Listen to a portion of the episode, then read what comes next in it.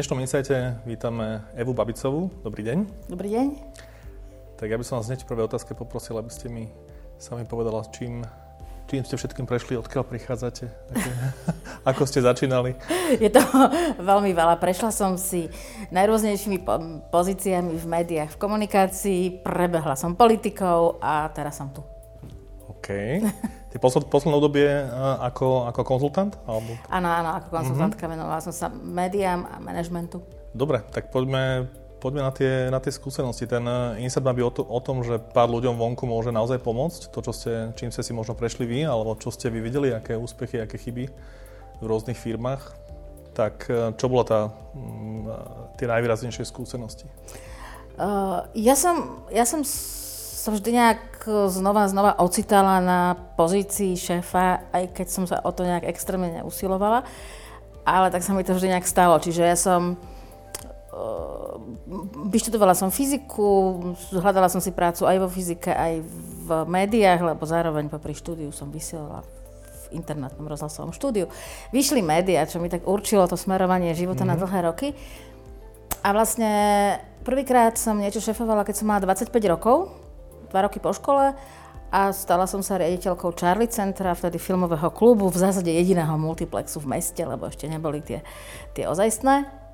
Zároveň tam bola reštaurácia bary a šefovala som 37 ľuďom, z ktorých každý jeden bol starší odo mňa. Takže ten začiatok bol tak, taký veľmi hodená do vody a potom to už išlo tak cez médiá, cez rôzne pozície v médiách. Robila som marketing, obchod, bola som generálna rejiteľka Radia Express asi najdlhšie z mhm. tých pozícií v mojej kariére. Bola som ale aj píšuci novinár, bola som vysielajúca novinárka. Bola som marketingová šéfka, bola som pri tom, keď sa zrodili dve veľké značky na slovenskom trhu Radio Express a Denník Sme. Čiže ten brand building je mi vec, ktorá mi je veľmi blízka.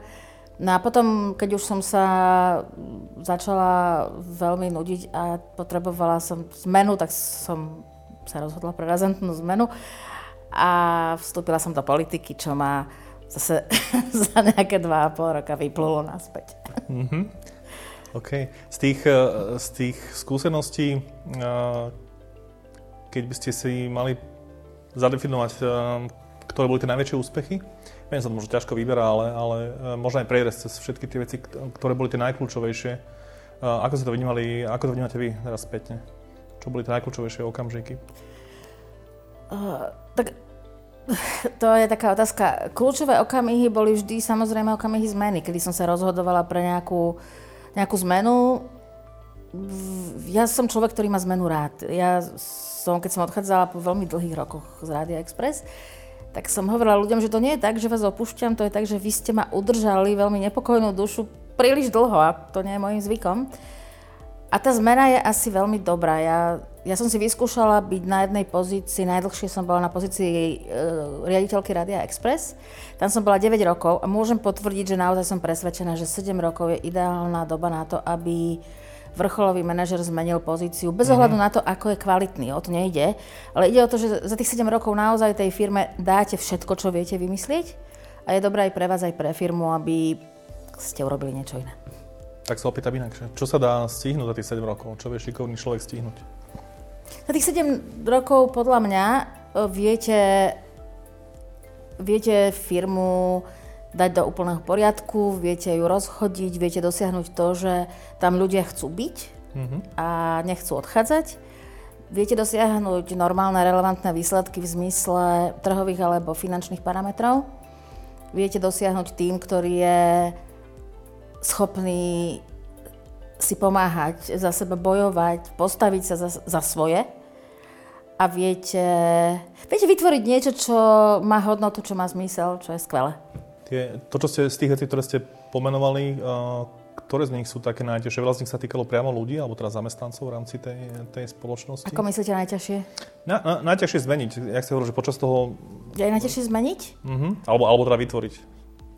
Tak uh, uh, v zásade pozícia riaditeľa je výborná v tom, že sa vám ľahko menia veci. Hej? To, to je na tom skvelé, že uh, najlepšie sa menia projekty alebo procesy, keď stojíte v ich čele to je výhoda tej pozície. Samozrejme, ide s týmto zodpovednosť. A tým pádom nájdeš si menej veci, ktoré sú dané externým okolím, konkurenciou, vnímaním ľudí, veci, ktoré dlhé roky nejako boli. Čiže, čiže tá zmena je náročná, zmena voči externému prostrediu je náročná. A v rámci tých, eh, toho biznisového kontextu, mm, čím sa, čím sa vyriadite? Za tie, za tie roky, čo sú pre vás dôležité parametre, či už na zmenu, alebo, alebo vôbec eh, štýl riadenia, štýl toho, ako manažovať firmu? Čo je? ja keby som mala dať nejakému manažerovi radu, ktorú, keby som mala možnosť povedať iba jednu jedinú vetu, tak by som povedala, robte to poriadne. A potom ešte kopu ďalších vecí. To znamená, neuspokojte sa s tým, čo máte a skúšajte na, neustále to zlepšovať a inovovať.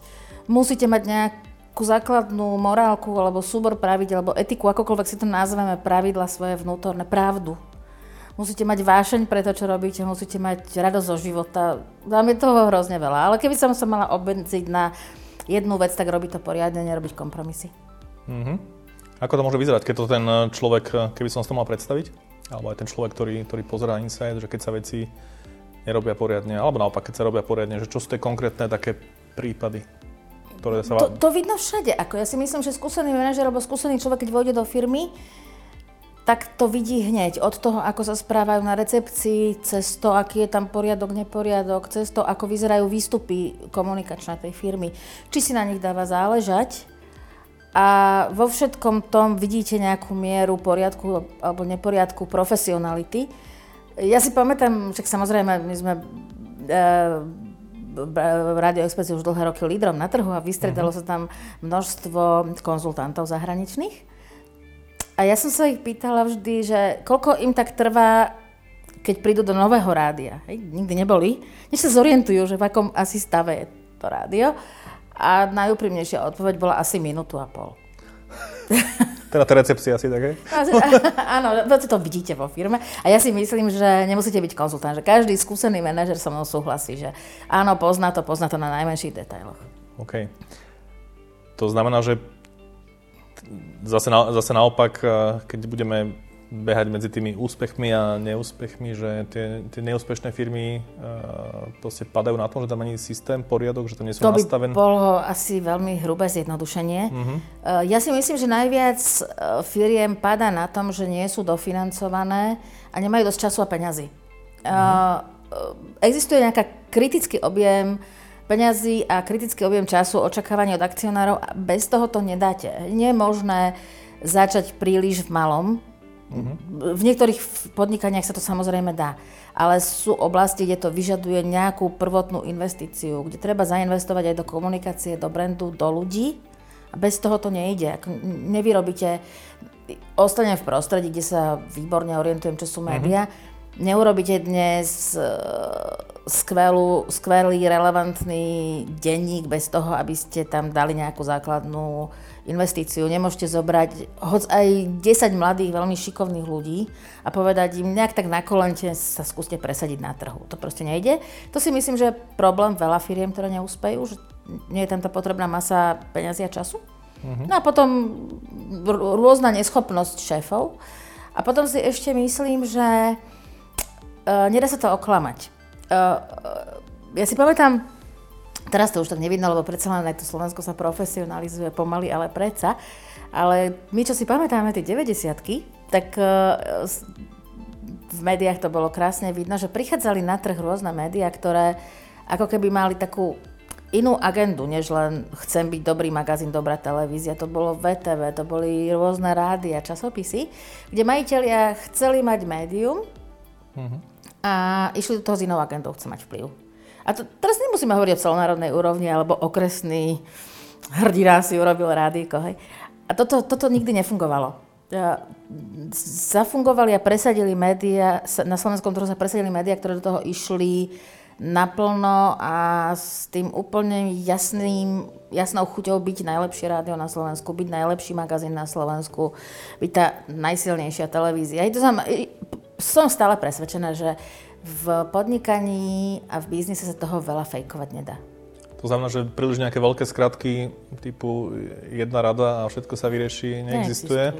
Ale na, na, napriek tomu, že máme nejaký obmedzený čas aj, aj tu, aj, aj v živote, predsa len nedá mi sa nevrátiť Ako sa to podarilo vám? Alebo v čom si vy pripisujete, že sa to podarilo vám napríklad v tom, v tom Rádiu Express? Hej? Čo boli tie konkrétne veci, ktoré si vedie niekto predstaviť možno aj na svoj biznis alebo na svoje riadenie ľudí? Ja som vždy mala dosť veľké šťastie. Na ľudí, na šéfov, na kolegov, takže... Eh, no a v tom rádiu to som nebola ja, to, bol, to sme boli my, ktorým sa to podarilo.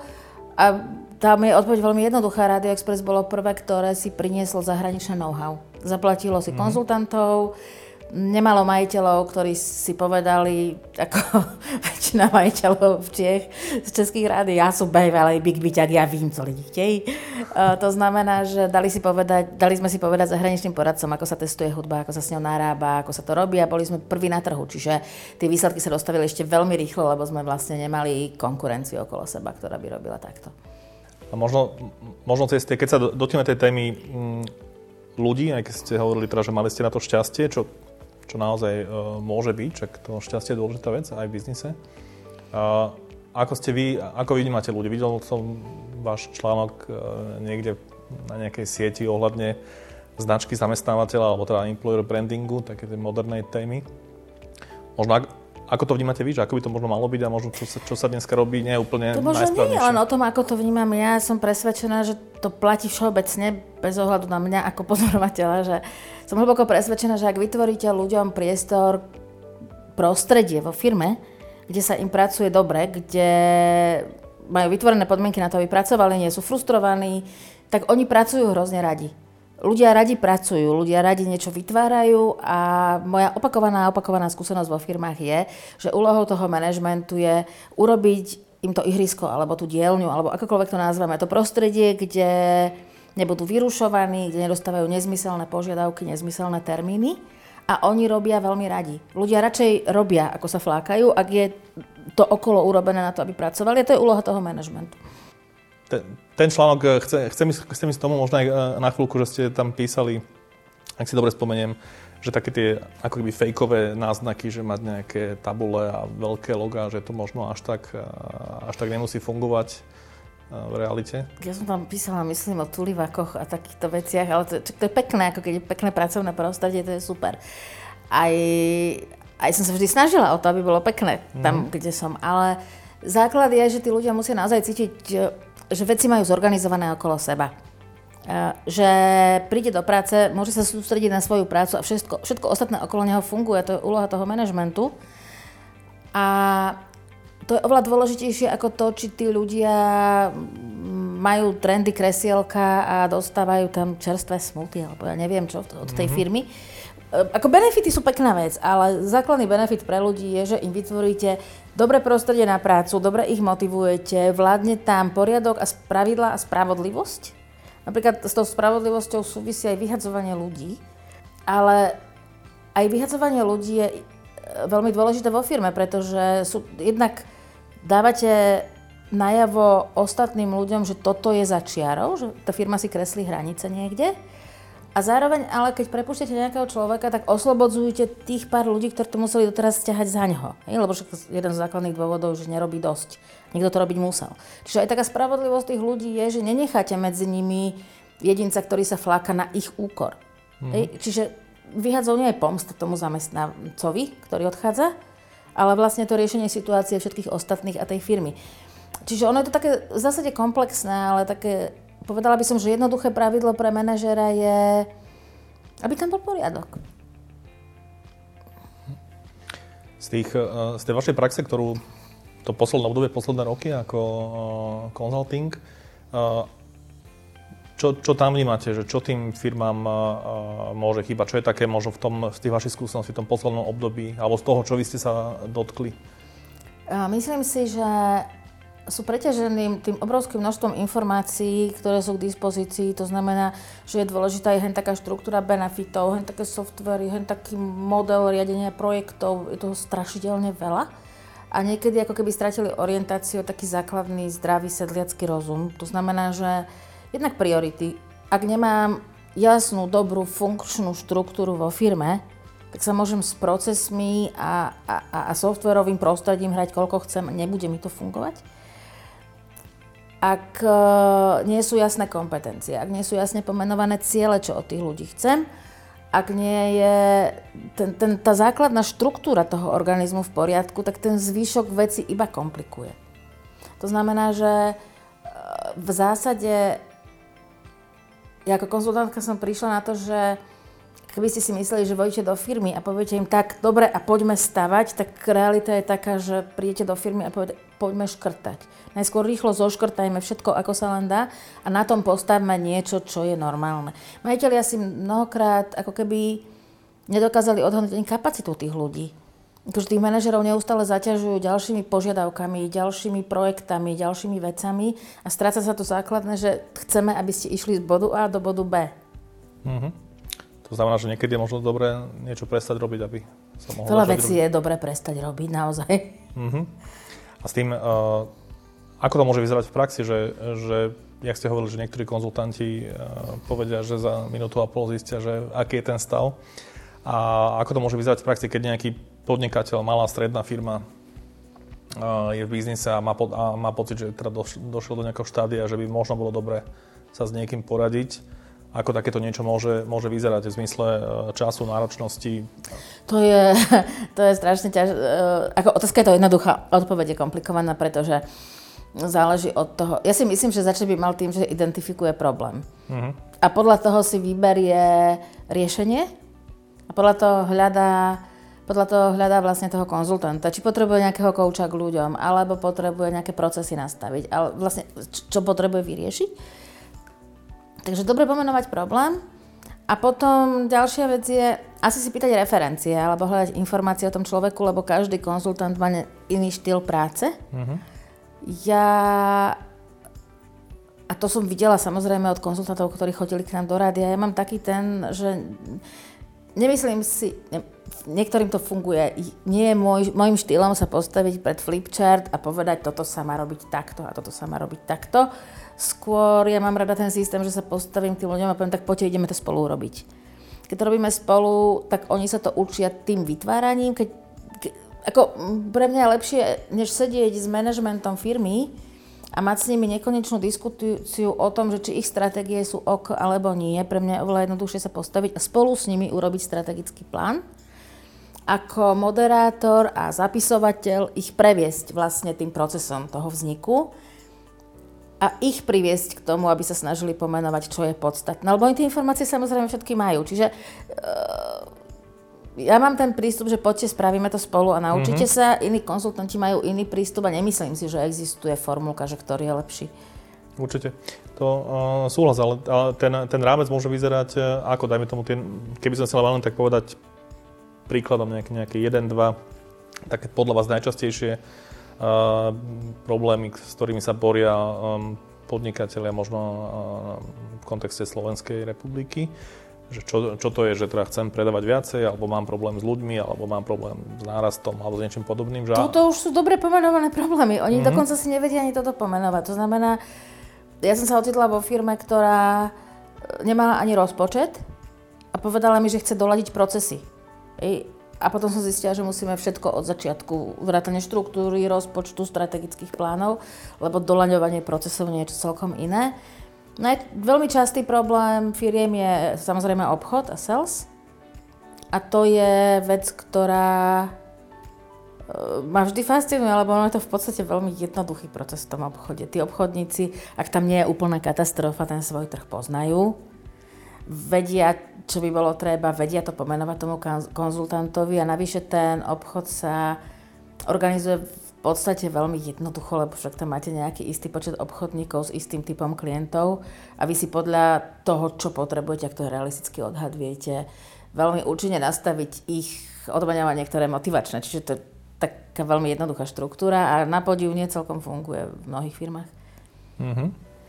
To znamená, že to uh, kľúčové paradoxne to, že od toho klienta vytiahnuť, že čo vlastne potrebuje. To je, to je komplikované. A potom je veľmi, veľmi náročné mu vysvetliť, že nemá to tam úplne najlepšie vymyslené, tak ako to je. Lebo zaujímavé je, že vás zavolajú a potom potom tak si to tak chránia ako vlastné deti, že vlastne povedia vám, nám to nefunguje celkom, ale keď poviete, že no dobre, a toto keby sme, ja to, ale to nejde, to, to nechytajte. Čiže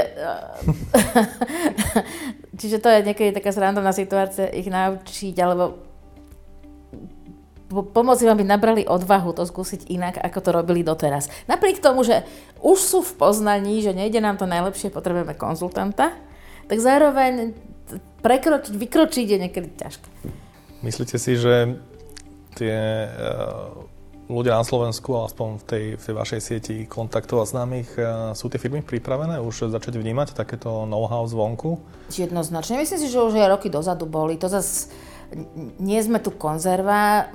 Slováci sa radi seba bičujú a radi sa na seba kriticky pozerajú, ale ja si myslím, že že máme skvelé firmy, že v mnoho máme výbornú úroveň, že Slováci, keď prídu na zahraničné konferencie, sú tam rovnocenným účastníkom, keď prezentujú mm-hmm. na zahraničných konferenciách, sú tam rovnocenným účastníkom, čiže ja by som to vôbec nevnímala takto kriticky. Tá, e, nemyslel som to, že by to bola akože zlá situácia, ak to tak vyznelo, ale skôr som myslel to, že my poznáme e, klientov, ktorí podnikajú e, od 90. rokov, hej, že sú vo firme nejaká prvá generácia a tí majú veľká, veľakrát naozaj problém si ako keby prizvať alebo počúvať ten, ten, ten externý e, hlas zvonku alebo, alebo robiť tie zmeny. My, to, čo vy ste spomínali, sú to, sú to hlavne ako keby korporácie alebo aj takéto firmy, kde sú ešte v exekutíve nejakí majiteľia? Keď sú e, majiteľia priamo v exekutíve, tak väčšinou majú pocit, že vedia, čo robia a, a tým pádom si nenajmu konzultantov. Ideálna situácia vlastne je, keď je to firma, ktorá má majiteľa, ktorý ale nie je v exekutíve a chce s tým mm-hmm. niečo spraviť. Je to ideálna konštelácia aj pre toho konzultanta, lebo je nahajrovaný majiteľom, ale pracuje s jeho ľuďmi. Čiže tam to funguje asi najlepšie. Keď sa, keď sa pozrieme na vaše nejaké uh, výzvy, výzvy ďalej, možno nejaké krátkodobé, strednodobé, uh, kam, kam sa pozeráte? Ja robím viac vecí súčasne, to znamená, venujem sa ešte, v klube. venujem sa ešte tomu konzultinku a zároveň ešte stále sa hľadám cesty, ako sa vrátiť do biznisu ako manažérka, keď bola zaujímavá príležitosť, uh-huh. lebo to je to, čo ma baví a čo si myslím, že mi ide. Ja viem manažovať. to uh-huh. som celkom rada ešte.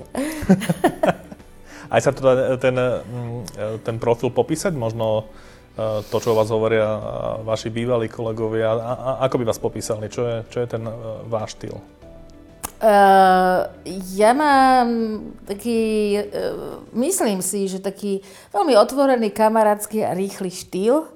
Veľmi sa hnevám, keď sa opakujú chyby. Uh, vôbec mi neprekáža, keď sa chyba stane prvýkrát. Je to pre firmu taký učiaci sa moment, je to moment, kedy zistíte, že aha, Tuto nám to prepadá medzi dve oddelenia a nikto nie je za to zodpovedný a opravíte to. Hej? Uh-huh. To je fajn. To sa nič nedieje. To sa stáva a to je dobré. Ale neznášam, keď sa nejaká chyba opakuje znova. Keď sa stane nejaká hlúposť, pozrieme sa na to, povieme manažerom, tak pozrite sa, čo sa ti stalo. Za, urob to tak, aby sa to už nestalo a potom sa stane znova. No tak uh-huh. vtedy prichádza tá chvíľa, ktorá nie je príjemná. Možno spomenuli ste túto jednu vec, ktorú ako keby nemusíte na tých ľuďoch, pokiaľ ich máte v týme a sú ešte nejaké ďalšie, také, ktoré... ktoré ak... uh, nemám rada ľudí, ktorí sa vyhovárajú. Uh-huh. Chyby sa stane, úplne každému sa stanú chyby, kým robí. Uh, stane sa aj nepozornosť, stane sa aj nejaký slabší výkon. Všetko sa to stane.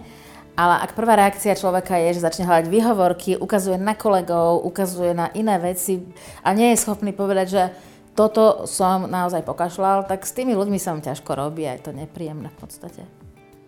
Keby sme sa mali pozrieť na nejaké prehry alebo nejaké neúspechy, ako to? Tak ja som mala takú veľmi verejnú prehru, keď som išla do politiky, založila som stranu Šanca a skončili sme katastrofálne vo voľbách.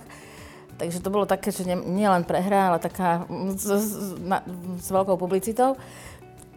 Myslím si, že je to vec, ktorú každý manažer potrebuje, že ak sa vám stane náraz s rozbehom do múru po rokoch rastu a rokoch úspechu, tak je to len dobre, čo sa vám môže stať, lebo to ego naozaj má tendencie žiť si svoj život a nie celkom ho ovplyvnite v tých časoch úspechu. Čiže odporúčala by som každému, dá sa to urobiť asi možno trošku jemnejšie ako ja, ale dobrá vec.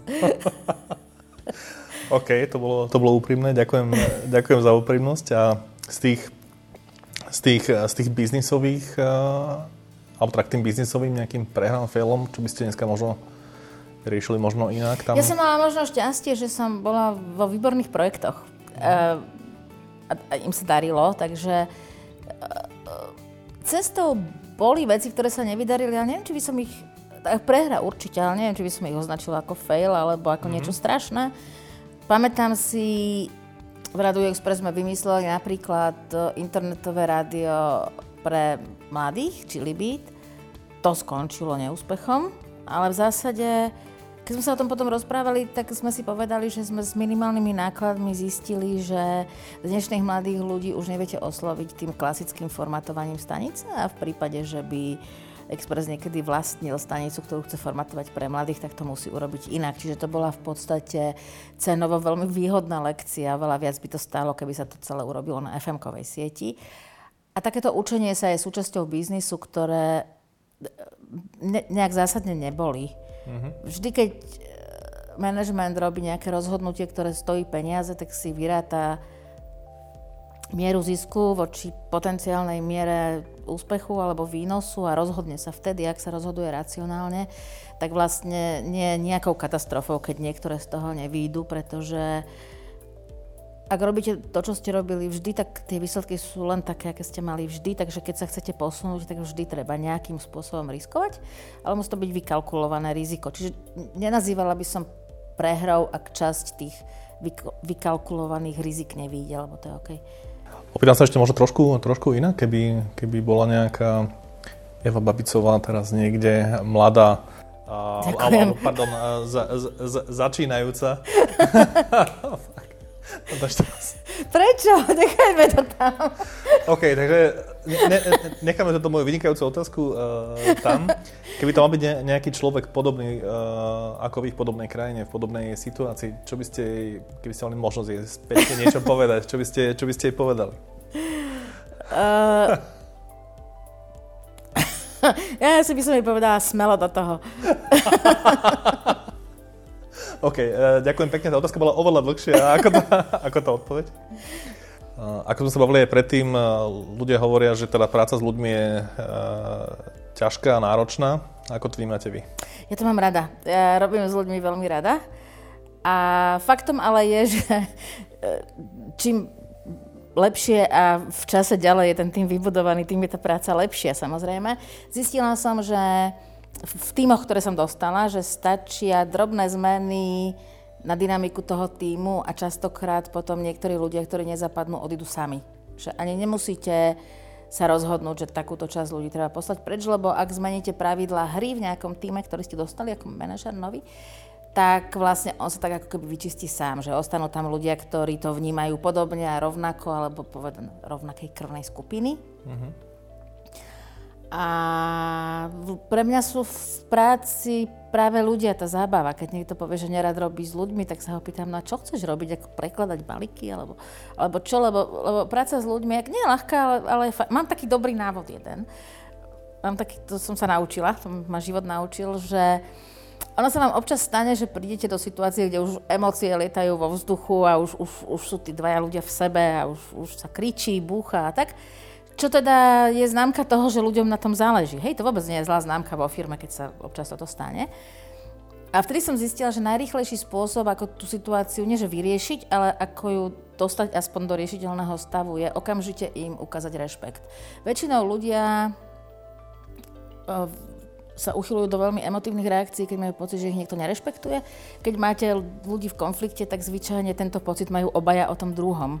Čiže mne sa osvedčilo, keď som vošla do takejto situácie ako manažerka, nebola som zorientovaná, lebo keby som bola zorientovaná, mala som tomu zabrániť. Hej? Nebola som zorientovaná, takže keď som prišla, tak som zistila, že veľmi rýchla cesta je najskôr si pozorne a naozaj vypočuť toho jedného, aby som pochopila, čo ho trápi, nenechať toho druhého to prerušovať, môžem sa otočiť tomu druhému a teraz povedz ty, ukážete obom rešpekt a v tej chvíli idú emócie o 80% dole a situácia sa zrazu dá riešiť. Čiže rýchla pomoc v práci s ľuďmi je ukážte im rešpekt a potom riešte.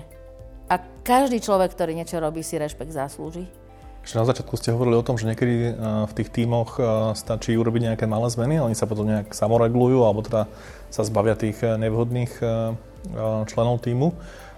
Čo môžu byť tie, tie, tie, tie malé veci, alebo čo boli tie malé veci v, tým, v tom vašom prípade? Neboli úplne malé veci, ale keď som sa dostala uh, do situácie, že som potrebovala upratať časť firmy, ktorá mala nejakých šéfov, ktorí odišli, mm. ale prevzala som niečo po niekom, alebo takáto situácia, tak vlastne vy tam urobíte ten pohyb, že zadefinujete úlohy, vyberíte ľudí, dáte tomu štruktúru a už len tým, ktorých ľudí ste z toho organizmu vybrali a dali ich na nejaké zodpovednejšie alebo vedúce miesto, signalizujete, že kade. Ja som veľmi proti manažerom, ktorí niekam prichádzajú a majú tú vetu, toto treba všetko vyhádzať. Ej, to je strašný nezmysel. Ja by som povedala, že väčšinou tak 10-15% ľudí je max. Oni vedia, čo treba robiť. Aj keď tá firma nefunguje poriadne, tí ľudia v nej vedia, čo majú robiť oni dokonca majú v tom organizme aj odpoveď na to, ako by to malo byť, alebo čo by malo fungovať. Mnohí nerobili kvôli tým manažerským veciam, kvôli tomu prostrediu, už to bolo zorganizované nie preto, že ľudia by nechceli robiť. Čiže moja skúsenosť mi ukazuje, že stačí to zredukovať o 10-15 e, dať väčšiu zodpovednosť alebo väčšie kompetencie istej časti týmu a to už sú také jasné kroky, kde presne ukazujete, že tade to chcem ísť a potom ľudia, ktorí s tým majú problém, majú problém buď so zmeneným popisom práce, alebo majú problém s tým, že tohto kolegu ste im dali za šéfa a vlastne ono to už potom samo sa pekne usporiada. Rozprávali sme sa predtým aj o rolách e, mužov a žien v rámci manažmentu a v rámci firiem ako, ako takých. Tam to vidíte ako? Ja si myslím, že ženy chýbajú v biznise. E, stále žijeme v mužskom svete, hovorí o tom moja dlhoročná skúsenosť aj keď je to trošku lepšie ako kedysi, stále je to mužský svet a myslím si, že to je na škodu firiem a podnikania, že tých žien nie je veľa. Uh, mne sa vždy tak nejak stalo, že som mala tie manažmenty, ktoré som mala tak vyvážené, že som mala polovicu manažerov mužov a polovicu žien. Uh-huh. Ale nie preto, že by som si ja dala nejaké svoje vnútorné kvóty, ale preto, že tak vyšlo. Som vybrala najlepšieho človeka v danej oblasti, tak sa mi to takto vyskladalo. Asi to bolo dané tým, že som to nerobila s kamarátmi na pive, ako to robí veľa manažerov. Čiže a tí chlapi vytvárajú spojenia už tými golfami a, a všetkým týmto. Čiže ten mužský svet, také vysvetlenie na to máme, že prečo to je tak, ale nie je to dobré, lebo si myslím, že muži reprezentujú, a teraz to zo všeobecňujem a jednotlivci môžu byť iní, ale muži prinášajú takú tú dravosť, bojovnosť, súťaživosť do biznisu, čo treba. Ale ženy prinášajú za tú druhú stranu. Narábanie s ľuďmi, niekedy rozvahu, lebo to tiež niekedy treba, pozornosť. A tá kombinácia je dobrá. Ten biznis potrebuje jedno aj druhé. Myslím si, že ten mužský svet, v ktorom žijeme, nie je úplne dobrý, nie je dobrý pre biznis a ani ja by som nechcela byť v čisto ženskom svete. Čiže tá kombinácia by bola najlepšia. Mm-hmm. A musia tomu pomôcť chlapi. Ženy to sama neurobia. To sa zmení vtedy, keď budeme mať dosť veľa normálne feministicky zmýšľajúcich mužov, čo s istou mierou poznania musí prísť. Za dnešnú účasť v Insighte ďakujem Eve Babicovej a ďakujeme, že ste zdieľali vaše skúsenosti. Ďakujem za pozvanie.